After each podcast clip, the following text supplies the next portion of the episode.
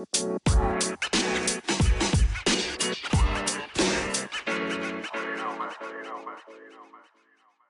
guys, Hayk Tadavosyan here. Welcome to the Power of Mindset podcast, episode number eight.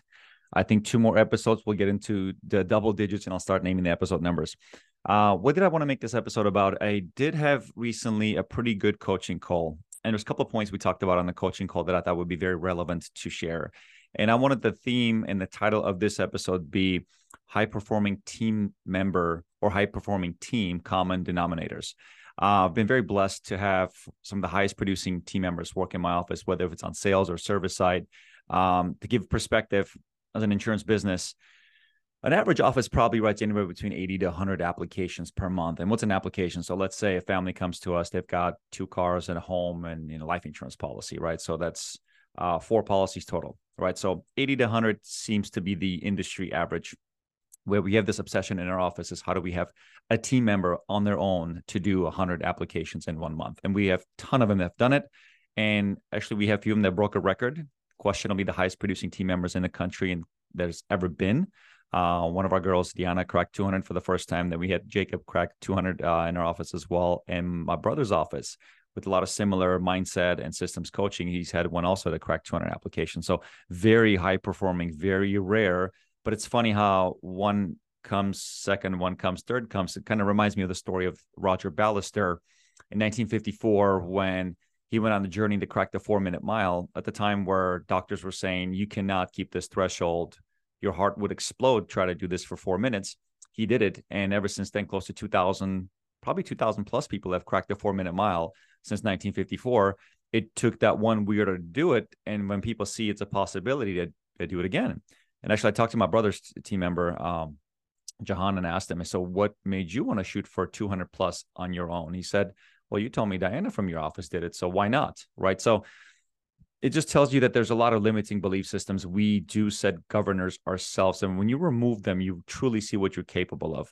And me finding some of the most successful producers, team members, and having this amazing team I have, um, I've seen a lot of common denominators between who they are. So I made this list and we had a, a coaching session with a hundred couple of agents on the call. And, and this is the, this is what I was sharing and I'm gonna share with you guys make it lighter and quicker. You know, we don't have to make this into a, over an hour uh, episode. I'll try to keep it as short as possible and brief. But here are the points I talked about. So there's one, two, three, four, five, six, seven, eight, nine total points that we discussed. I made an amazing call, lots of good feedback. And these are the things my team have taught me.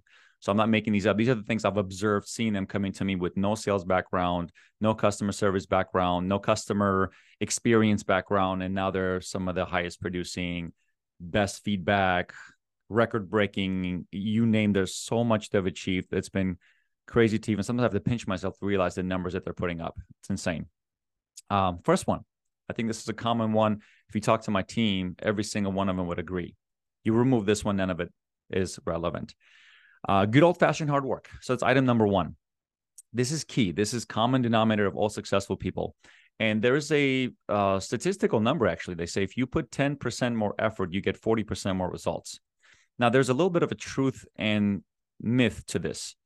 Oh, the, are you telling me I have to go beyond working 40 hours a week? Well, in many cases, yeah. You want to set better numbers, you want to make more income, you have to put in more effort. Now, there's also people who don't even work the 40, like they clock in and clock out just because that clock in, clock out happens does not mean they're actually putting in the effort. That's actually a lie.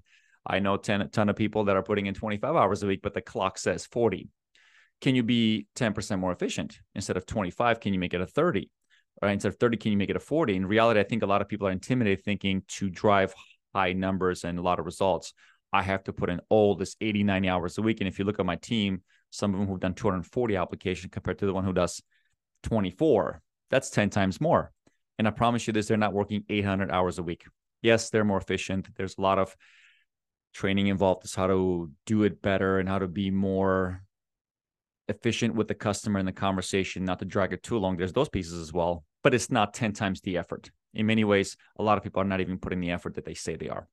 So can you put in 10% more effort than you pretend to do? And in in performance-based jobs, you know, the the the great thing about what you make, right, is the result of what you're worth. So the good thing about sales is you get paid what you're worth. The bad thing about sales, you get paid what you're worth. So increase your worth by 10%, you might have actually 40% more results. Now, what would that look like if you do 20% more? Right. So let's say you're working, you're clocking in 40 hours a week, but in reality, you're actually only doing 30 hours worth of work. What's 20% more? Well, you go from 30 to 36 hours that's 20% extra effective work as far as calling, having educational conversation with customers, overcoming objections, doing a good job of asking for introductions and and you know growing your pool of customers. It doesn't matter what you're selling by the way. Insurance happens to be what we do, but in reality the denominator between successful people is the same. If you put in 20 more percent, well, could that be 40 more percent results? Absolutely. Now, what if some people are doing 20% less than what they're required to do, which is a lot of people, by the way, right? So if you put in 10% more, you get 40% more results. You put 10% less, you get 40 less percent results. That's an 80% difference. Now, what if you do 20% more than you're expected to do compared to the one who does 20% less? Doesn't seem like a big deal, but it's a multiplier of 40% for every 10. So it's no longer an 80% increase, it's 160. So sometimes just again, if you can work 10 to 20% more, you can have 160 to even 200% more. Right? So it's not about working 10 times more. It's a it's a smaller percentage than that. There's a multiplier and my team has proven me right. You don't need to work 80 hours a week. Yes, some of my killers are putting in 60 to 70, but they're getting 20 times the result of some an, an average person in the industry makes excuses. Uh, customers are not responding. You nobody's picking up the phone call. This is difficult in reality, it's excuses, excuses. As my football uh, coach in high school said, excuses are like assholes. We all got them and they all stink. Um, point number two. Point number two is broken down to four points, actually. It's an acronym I came up with. I featured this acronym, ac- acronym in my book. I came up with this to quickly disqualify candidates during interviews. This was about 15 years ago now. Uh, PDCC. Um, I remember back when I was getting into the business and I wanted to attract people who were more like me. And I was thinking to myself, what's a quick way for me to define who I am and, and how I am as far as personality? So I want to be able to get more similar people like myself in the business because when I was a producer, I and I've sold cars, I've sold cell phones, I worked at Radio Shack, uh, and I've sold insurance policies. And typically in any sales job I've done, I was one of the top producers. So how do I attract more top producers? And I quickly came up with this acronym P stands for positivity, D stands for drive, C stands for coachability, the last C stands for competitiveness. So, and that would really describe me. If you were ever to ask me, Hayk, rank yourself on a scale of one to 10, how positive are you? I would say is 11 an option. How driven are you? Is 11 an option. How coachable are you? Is 11 an option. How competitive are you? Is 11 an option. So that's my response. And I came up with this acronym to quickly disqualify bad resumes because sometimes, again, this is market's changing in the last couple of years. You post the job ad, nobody's responding. Actually, I'm noticing a lot more people responding now because things are shifting, economy's changing. But 13, 14 years ago, you post a job ad, there was a lot of applicants. It was very normal to get 30 to 50 resumes. So I had to quickly disqualify. I would get prospects on the phone, say, hey, before we proceed to anything further or interview in the office, which becomes very time consuming. At the time I was running the business, I had more time than money. So I was using the time to sell, train. Majority of the business operation was on me. The sales were on me. The service was on me. I didn't have time to, to be the HR person full time on top of that. 12, 14, 16 hour days just was barely enough for me to keep up with the sales numbers. So quickly, I would disqualify candidates by saying on a scale of one to 10, can you tell me how positive you are? If I hear eight or less, they didn't have an appealing response of why I wouldn't even proceed to the next question. How driven are you on a scale of one to 10? Coachable, competitive. The reason why I wanted them to rank themselves high number because that's what I would do. And if they didn't, I wanted to hear a good response because some people would be like, you know what? I'm, you know, on the scale of one to 10 positive, I'm a seven. Well, why is that?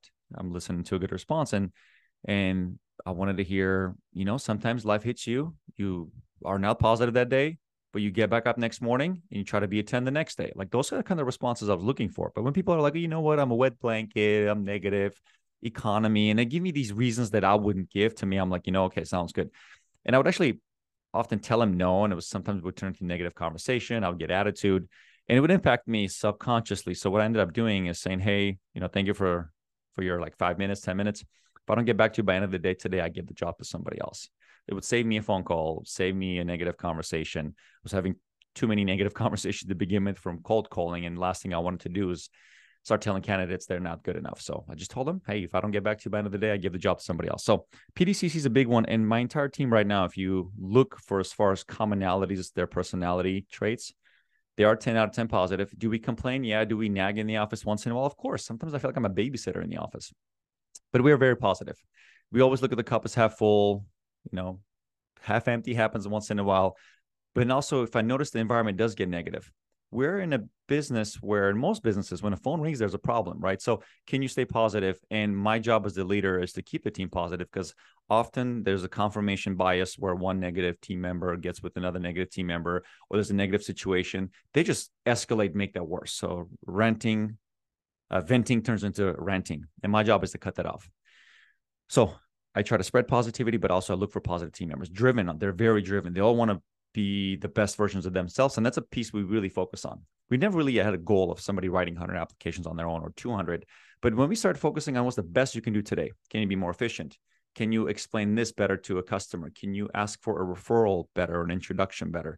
Can you show up a little bit earlier? Can you do a little bit more? I mean, a lot of these lessons we're translating to fitness, to other goals as well. But my job as a leader is to make sure my team stays driven. But also, when you find somebody internally driven, it's effortless to keep them there and make them better uh, coachable, like in an everlasting change world of business where systems change, the buttons change, the you know the colors of schemes change, the um the way we uh, give products changes. Products always adapt and evolve and get better and can be selling what we used to sell 20 years ago now in the sales business. And it doesn't matter even if you're a dentist or a doctor, you know, dentures change, you know, prescriptions change. You have to be adapting to what's happening with the new research and new technology. So if you're not on the cutting edge of the best product, you become irrelevant. Yes, human nature has not changed. That's why it's very general as far as high performers who they are. Um, but as far as the product itself, it does always change. You have to have people who are coachable, and they have to be open to be also if they get negative, they have to be coachable to get positive again. So coachable people are very important. And last but not least is the last C, which is competitive. That's a big one too, because again, when I asked another team member, why were you shooting for 200 or 100? Because you did it, right? So if somebody does something better than you, um, you should lose sleep over that, right? What's the motivational factor behind trying to be better than others?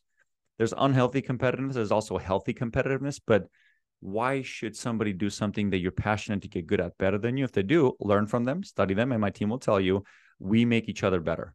And if somebody's irrelevant, I don't care what they're doing. Well, you do not belong on the high performing team.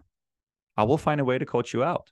So that's a big one. Positive, uh, positive, driven, coachable, competitive. Um, when it comes to, let's see, I'm gonna call that the PDCC, the the four other items, right? The next item I I really enjoy, and this is a common pattern amongst all high performers, is they execute, as in they take initiative. They're not waiting on more coaching. They initiate on what they know, as in sometimes I've learned this on both sides of the spectrum. Some good executors will not execute until they learn how to build the watch, right? They have to know the mechanism inside. They have to know the material. They have to know manufacturer. They have to know where the parts come from. So before you can get somebody to sell a watch, some good executionists do need to know everything. It's hard for me to coach that person because that's not me. I just tell me which buttons do what, tell me what the screen means, and I'll sell it. Um, so I need very minimum amount of information to execute. It took me a while to learn that is not the perfect formula. Sometimes, as a leader, as a coach, you have to teach somebody how to build the watch and they will execute flawlessly just as good as the person who needs minimum information. Now the people that execute on minimum information tend to get to good levels quicker because they might not be boggled down the detail to learn to learn the details that they don't need to know. But some people again they to get the confidence to execute they need more knowledge. So as a leader i had to acknowledge that i've got two types of talent that execute both execute. Just because this one is not executing it does not mean it's not for them or they're at executing I had to figure out, and this is what I've learned by coaching dozens and at this point hundreds of people in the business. They need coaching, product knowledge. You do, they will execute. Some don't. You just keep them motivated, give them very minimal amount of information, they'll execute on minimum, right? So I've had some amazing producers in this office on both sides, and they will both execute. And once they're trained, you give them very minimal instructions, they execute. You don't have to micromanage them. I always say micromanage your system. Your system will micromanage your team, and we do have a uh, good system. But again, all high performers to initiate, as in they will be quick, they will execute, and you know it's really it's really hard to slow them down. Um, I had one of my newbies in the his third month crack the 100 application barrier. Why? Well, he didn't have the knowledge. He wasn't waiting to learn more. He actually messed up a lot. He frustrated my experienced team on how many issues we were getting from underwriting, how many concerns we were having as far as canceled accounts because they weren't properly finalized. But I'm okay with that. I'd rather have somebody who's got the guts. He's got that, you know, the friendly kid in the playground who's hurting himself and hurting other kids, but I can kind of coach him out because he's got the heart. He wants to do well. He's competitive. He's positive. He's driven. He's coachable. And um, year in, now this candidate is now doing really well in the office. Um, the other piece is the machines of routine. This is a big one. I can't tell you how often I hear, hear this from people who I don't want to call them losers, but in a way, maybe I'll say less performers, less performers. I'm just so sick of doing the same thing over and over. Okay. So let's think about that for a second. You get sick of brushing your teeth. Stop brushing your teeth. What happens? You get sick of maintaining a good marriage same date night. It's the same compliment. It's the same person in bed. It's the same person at the coffee table. It's the same person at the dining table. Well, you get sick of that. What happens? Okay, I think you have the answer to that question. Things fall apart. You get sick of working out. Yeah, you can switch to a different kind of fitness. You can go from kind of like how I did it. I went into weightlifting. You know, yeah, I got huge. I was like 260 plus pounds, strong. You know, I got sick of it. I moved. Now, if I would have stayed there, I would have probably been one of those guys in seven, 800 pound squats and deadlifts and, you know, five, 600 bench press. Again, I got sick of it. I moved, but I, to me, I was okay with that because I wasn't shooting to get great at that. I just did that because we did that in high school, in wrestling, and football, and, you know, I transitioned to marathons and triathlons. I kept moving different sports, Spartan races. So I never really got really great at one of those things. But I'm sure if I would have stayed, I would have. But again, that was not my goal my goal is just general fitness. Right, right now, I'm think I'm graduating from triathlons. What uh, what will I do next? I don't know. Maybe CrossFit. We'll figure that piece out. But I am after general fitness, so I'm okay with the switch. But when people tell me I'm just going to be done, like that's the problem.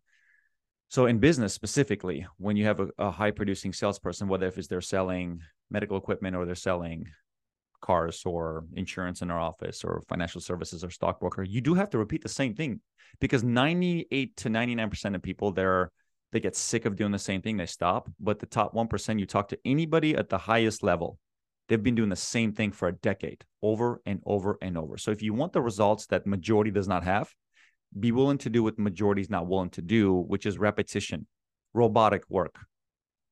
Because all great results come from repeating the same thing so many times you just have to out repeat for a longer period of time the next person who's under repeating for a shorter period of time. That's it. That is the formula to succeeding and doing things better than others.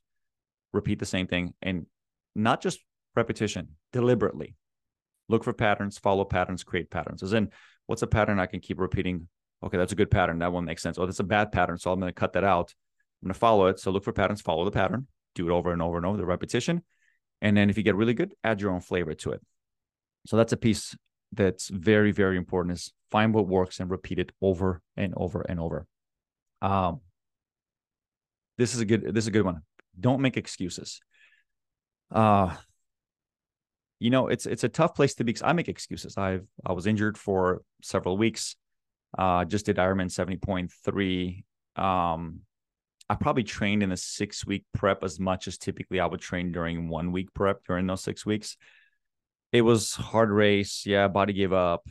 Mile six, I had to start walking. You know, the slowest swim I did, like a 40 minute swim, was horrible. Bike was uh, like two hours and 40 minutes. I kept about 20.8 miles an hour, decent. And then the run, yeah, it was just brutal. Kept walking and running. I felt like I was passing out. Um, I was so regretful that I didn't give my best during training. I was making all these excuses, but I feel like I had a somewhat of a legitimate injury but my coach heard so many excuses from me. In reality, I still went out there, did okay. I placed in top 20%, which if I give myself some credit, I just showed up to a place with a bunch of fit people who do Ironman. You have to be fit to do that race. Beat 80% of them. Again, that's my competitive side. Beat. Why do I even talk about that? It's irrelevant. Everybody got the same medal. But to me, internally, man, I, I want to do it better, right? If something's worth doing, do your best. And and I'm one of the most positive people who makes least amount of excuses, knowing that I make excuses a lot. I complain a lot. I do that in business sometimes. I used to complain about the reason why our business model doesn't do as well in Washington as California or Texas or Florida is because we're limited by the type of the people that live here, it's the market demographic. And I, I made those excuses up until I removed the excuses. And all of a sudden now we're doing the numbers those guys are. And actually we're beating a lot of them. Um, it just taught me that quit making excuses, right? And a lot of my team does make excuses, but we don't believe them. And it's okay. It's in human nature to do so. Questions, what are you doing to make valid excuses, but knows the fact that I'm not going to be okay with this long term. Yes, I'll I'll I'll I'll I'll vent a little bit, but I'm going to get back to work. So a lot of high performing team members tend to make less excuses. Now, just because you say an excuse doesn't mean you mean it. There's a lot of people who don't make excuses as far as like they don't say it. Well, this person never made an excuse. But in their head, there's so many limiting excuse belief systems in their head that they're just not doing the stuff. As in, they are the existence example of an excuse.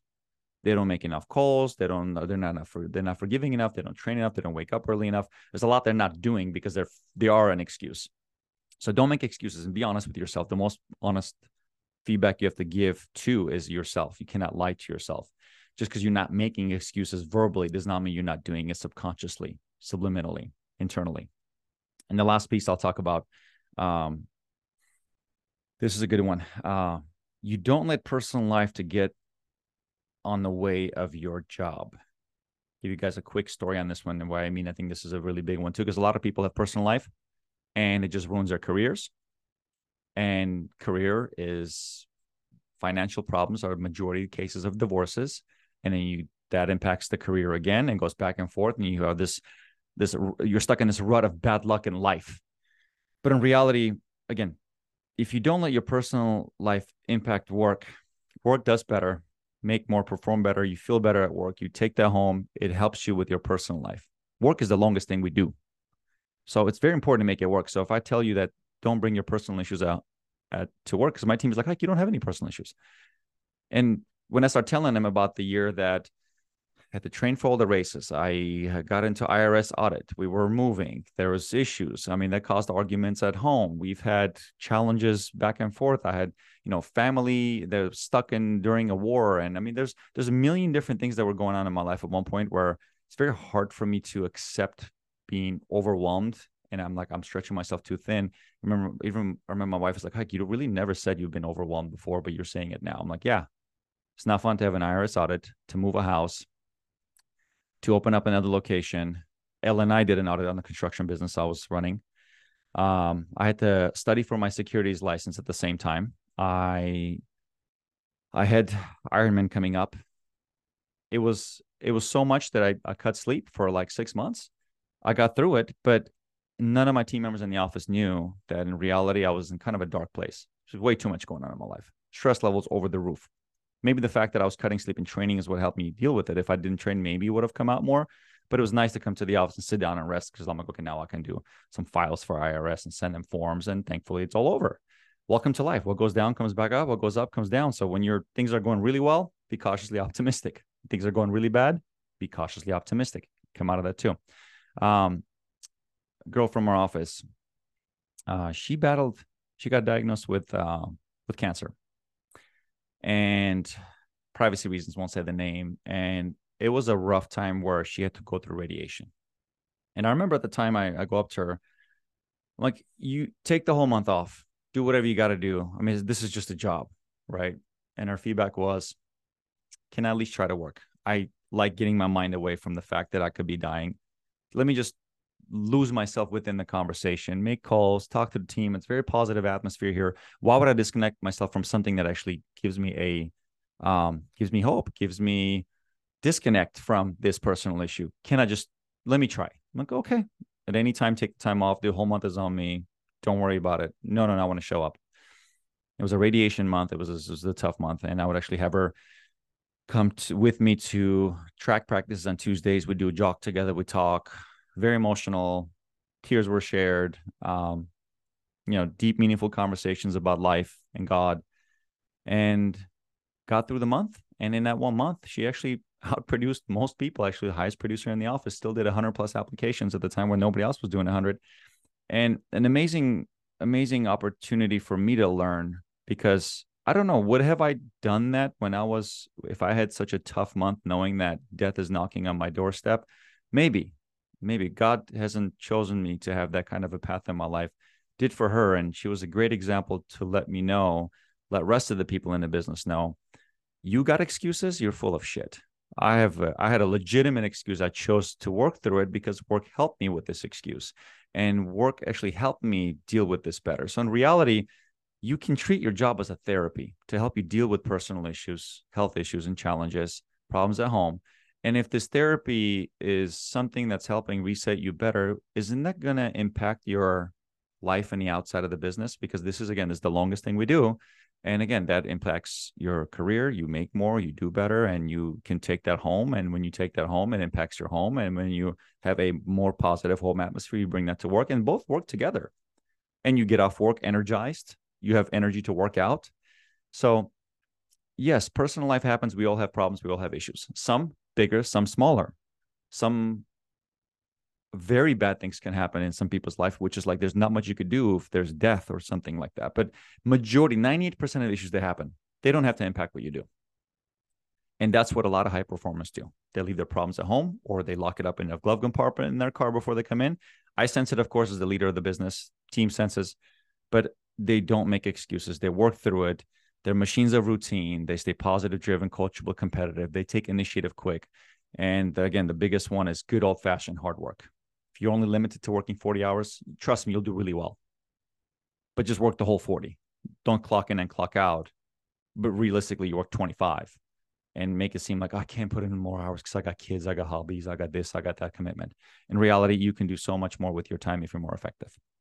So that was my share about high performing team common denominators. Hopefully that was useful for you guys. And uh, two more episodes and a lot more good uh, good contents coming up, you guys. And uh, really enjoy recording these for you. And hopefully this has been something you've been taking value from me as well. And my ask to you is execute. If there's something that you like that you heard that I shared because of what I'm learning and what I'm sharing, uh, and and share some of that with me. Right, I I'm, I am pretty active on social media. I do get some notes, and uh, from some of my peers who watch these episodes, I actually get some text messages or emails or give or take phone call conversations around these. Um, I find a lot of joy in knowing I'm making a difference. So appreciate the opportunity to share these things with you and to a lot more lessons and many more um, uh, stories from either the book, the business, or my personal life to come. Cheers.